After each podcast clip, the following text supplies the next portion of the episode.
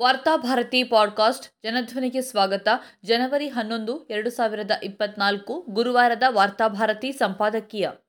ಗಣರಾಜ್ಯೋತ್ಸವ. ಸಂಚಲನ ಪಥ ತಪ್ಪದಿರಲಿ.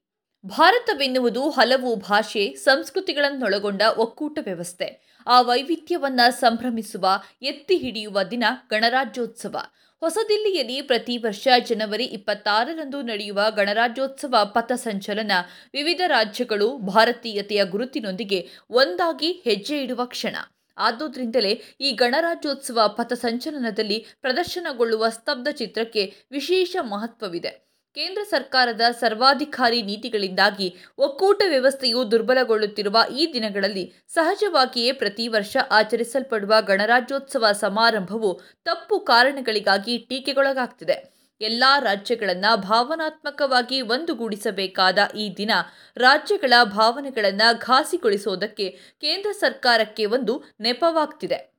ಗಣರಾಜ್ಯೋತ್ಸವ ಪಥಸಂಚಲನದಲ್ಲಿ ಬೇರೆ ಬೇರೆ ರಾಜ್ಯಗಳು ತಮ್ಮ ನಾಡು ನುಡಿಯನ್ನ ಪ್ರತಿನಿಧಿಸುವ ಸ್ತಬ್ಧ ಚಿತ್ರಗಳನ್ನು ಪ್ರದರ್ಶಿಸುತ್ತಾ ಬರ್ತಿವೆ. ಆದರೆ ಇತ್ತೀಚಿನ ದಿನಗಳಲ್ಲಿ ಈ ಪಥಸಂಚಲನದಲ್ಲಿ ಸ್ತಬ್ಧ ಚಿತ್ರ ಪ್ರದರ್ಶಿಸುವ ಕುರಿತಂತೆ ರಾಜ್ಯಗಳು ಏನನ್ನ ಪ್ರದರ್ಶಿಸಬೇಕು, ಪ್ರದರ್ಶಿಸಬಾರದು ಎನ್ನುವುದರಲ್ಲಿ ಕೇಂದ್ರ ಸರ್ಕಾರ ಅನಗತ್ಯ ಮೂಗು ತೂರಿಸ್ತಿದೆ. ಪರಿಣಾಮವಾಗಿ ಕೆಲವು ರಾಜ್ಯಗಳ ಸ್ತಬ್ಧ ಚಿತ್ರಗಳನ್ನು ಕೇಂದ್ರ ಸರ್ಕಾರ ಕಾರಣವಿಲ್ಲದೆಯೇ ತಿರಸ್ಕರಿಸಿ ವಿವಾದವನ್ನು ಸೃಷ್ಟಿಸುತ್ತಿದೆ ಈ ಬಾರಿ ಜನವರಿ ಇಪ್ಪತ್ತಾರರಂದು ಕರ್ನಾಟಕ ರಾಜ್ಯ ಪ್ರದರ್ಶಿಸಲು ಮುಂದಾಗಿರುವ ನಾಲ್ವಡಿ ಕೃಷ್ಣರಾಜ ಒಡೆಯರ್ ಮತ್ತು ಚೆನ್ನಮ್ಮ ಸ್ತಬ್ಧ ಚಿತ್ರವನ್ನು ಕೇಂದ್ರ ಸರ್ಕಾರ ನಿರಾಕರಿಸಿದೆ ಎಂದು ಮುಖ್ಯಮಂತ್ರಿ ಸಿದ್ದರಾಮಯ್ಯ ಅವರು ಆರೋಪಿಸಿದ್ದಾರೆ.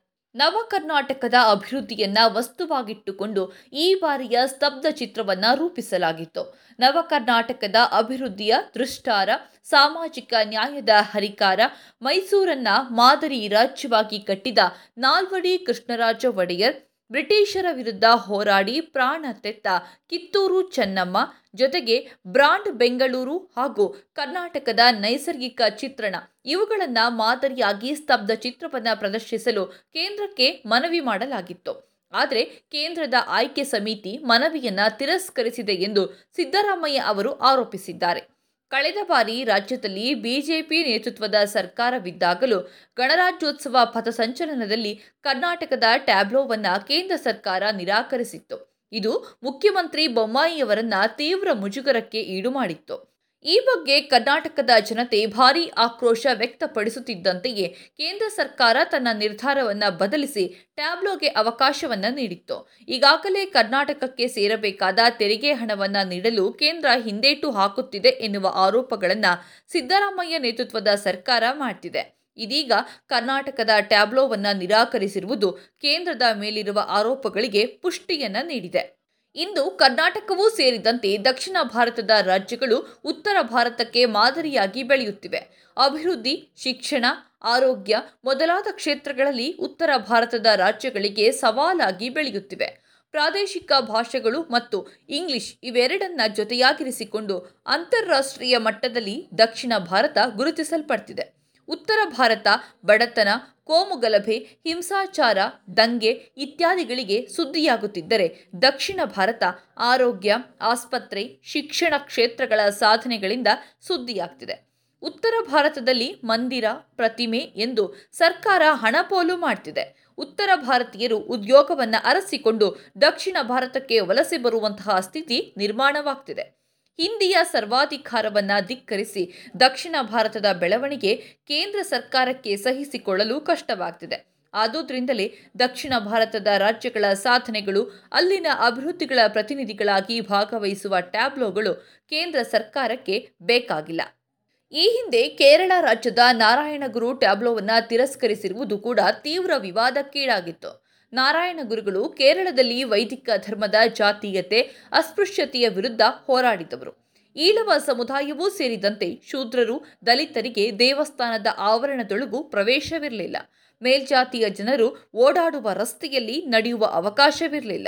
ಇಂತಹ ಕಾಲಘಟ್ಟದಲ್ಲಿ ಕೇರಳದಲ್ಲಿ ನಾರಾಯಣ ಗುರುಗಳು ಧಾರ್ಮಿಕ, ವೈಚಾರಿಕ ಕ್ರಾಂತಿಯನ್ನು ನಡೆಸಿ ಶೂದ್ರರನ್ನ ವೈದಿಕ ಧರ್ಮದಿಂದ ಬಿಡುಗಡೆಗೊಳಿಸಿದ್ರು. ನಾರಾಯಣ ಗುರುಗಳು ಒಂದೇ ಜಾತಿ, ಒಂದೇ ದೇವರು ತತ್ವವನ್ನು ದೇಶದಾದ್ಯಂತ ಪ್ರಚಾರ ಮಾಡಿದವರು. ಮಹಾತ್ಮ ಗಾಂಧೀಜಿಯು ನಾರಾಯಣ ಗುರುಗಳನ್ನು ಭೇಟಿ ಮಾಡಿ ಜಾತೀಯತೆಯ ನಿವಾರಣೆಯ ಬಗ್ಗೆ ಚರ್ಚೆ ನಡೆಸಿದ್ರು. ನಾರಾಯಣ ಗುರು ತತ್ವ ಇಡೀ ದೇಶಕ್ಕೆ ಮಾದರಿಯಾದುದು. ಇಂತಹ ನಾರಾಯಣ ಗುರುಗಳ ಟ್ಯಾಬ್ಲೋವನ್ನು ಕೇರಳ ಸರ್ಕಾರ ಪ್ರದರ್ಶನಕ್ಕೆ ಕಳುಹಿಸಿ ಅನುಮತಿ ಬೇಡಿತ್ತು. ಆದರೆ ಕೇಂದ್ರ ಸರ್ಕಾರ ಅದನ್ನು ನಿರಾಕರಿಸಿತು ನಾರಾಯಣ ಗುರುಗಳ ಬದಲಿಗೆ ಶಂಕರಾಚಾರ್ಯ ಟ್ಯಾಬ್ಲೋವನ್ನು ಪಥಸಂಚಲನದಲ್ಲಿ ಪ್ರದರ್ಶಿಸುವುದು ಕೇಂದ್ರ ಸರ್ಕಾರದ ಇಂಗಿತವಾಗಿತ್ತು. ದಕ್ಷಿಣ ಭಾರತದಲ್ಲಿ ವೈಚಾರಿಕ ಕ್ರಾಂತಿಕಾರರ ದೊಡ್ಡ ಪಡೆಯೇ ಇದೆ. ತಮಿಳುನಾಡಿನಲ್ಲಿ ಪೆರಿಯಾರ್ ಹೆಸರು ಕೇಳಿದರೆ ಉತ್ತರ ಭಾರತದ ಜಾತೀಯವಾದಿಗಳು ನಡುಕ್ತಾರೆ ನಾರಾಯಣ ಗುರುಗಳ ಹೆಸರೂ ಜಾತೀಯವಾದಿಗಳಿಗೆ ಅಪಥ್ಯವಾಗಿದೆ. ಕರ್ನಾಟಕದ ಬಸವಣ್ಣ ನಡೆಸಿದ ವೈಚಾರಿಕ ಕ್ರಾಂತಿಯು ವಿಶ್ವಮಾನ್ಯವಾಗಿದೆಯಾದರೂ ಕೇಂದ್ರ ಸರ್ಕಾರಕ್ಕೆ ಬಸವಣ್ಣನ ತತ್ವ, ವಿಚಾರ ಬೇಡವಾಗಿದೆ. ವಿಪರ್ಯಾಸವೆಂದರೆ ಈ ಬಾರಿ ಪಂಜಾಬ್ನ ಟ್ಯಾಬ್ಲೋವನ್ನು ಕೂಡ ಕೇಂದ್ರ ತಿರಸ್ಕರಿಸಿದೆ. ಪಂಜಾಬ್ ವಿಭಿನ್ನ ಭಾಷೆ, ಧರ್ಮ, ಸಂಸ್ಕೃತಿಯಿಂದ ಗುರುತಿಸಲ್ಪಡ್ತಿರುವ ರಾಜ್ಯ.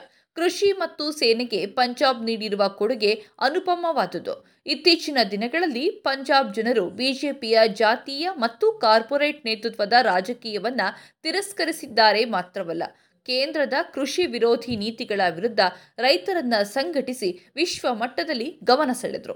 ಪಂಜಾಬ್ನ ಟ್ಯಾಬ್ಲೋ ಗಣರಾಜ್ಯೋತ್ಸವ ಪಥಸಂಚಲನದಲ್ಲಿ ಕಾಣಿಸಿಕೊಳ್ಳುವುದು ದೇಶದ ಪಾಲಿನ ಹೆಮ್ಮೆಯಾಗಬೇಕು. ಆದರೆ ಅದಕ್ಕೆ ಅನುಮತಿ ನೀಡದೇ ಇರುವ ಮೂಲಕ ಕೇಂದ್ರ ಸರ್ಕಾರ ಪಂಜಾಬ್ನ ವೈವಿಧ್ಯವನ್ನೇ ತಿರಸ್ಕರಿಸಿದೆ. ಕೇಂದ್ರ ಸರ್ಕಾರದ ಇಂತಹ ಸರ್ವಾಧಿಕಾರಿ ನಿರ್ಧಾರಗಳು ಒಕ್ಕೂಟ ವ್ಯವಸ್ಥೆಯ ಬೆಸುಗೆಯನ್ನ ಇನ್ನಷ್ಟು ದುರ್ಬಲಗೊಳಿಸಲಿದೆ. ಮೀಸಲಾತಿಯ ಹರಿಕಾರರಾಗಿರುವ ನಾಲ್ವಡಿ ಕೃಷ್ಣರಾಜರಿರುವ ಕರ್ನಾಟಕದ ಟ್ಯಾಬ್ಲೋವನ್ನು ತಿರಸ್ಕರಿಸೋದೆಂದರೆ ಜಾತ್ಯತೀತವಾಗಿ ಈ ನಾಡನ್ನ ಕಟ್ಟಿ ಬೆಳೆಸಿದ ಐತಿಹಾಸಿಕ ವ್ಯಕ್ತಿಗಳನ್ನೇ ತಿರಸ್ಕರಿಸಿದಂತೆ. ಇದರ ವಿರುದ್ಧ ಬಿಜೆಪಿಯ ನಾಯಕರೂ ಕೂಡ ಧ್ವನಿ ಎತ್ತಬೇಕು.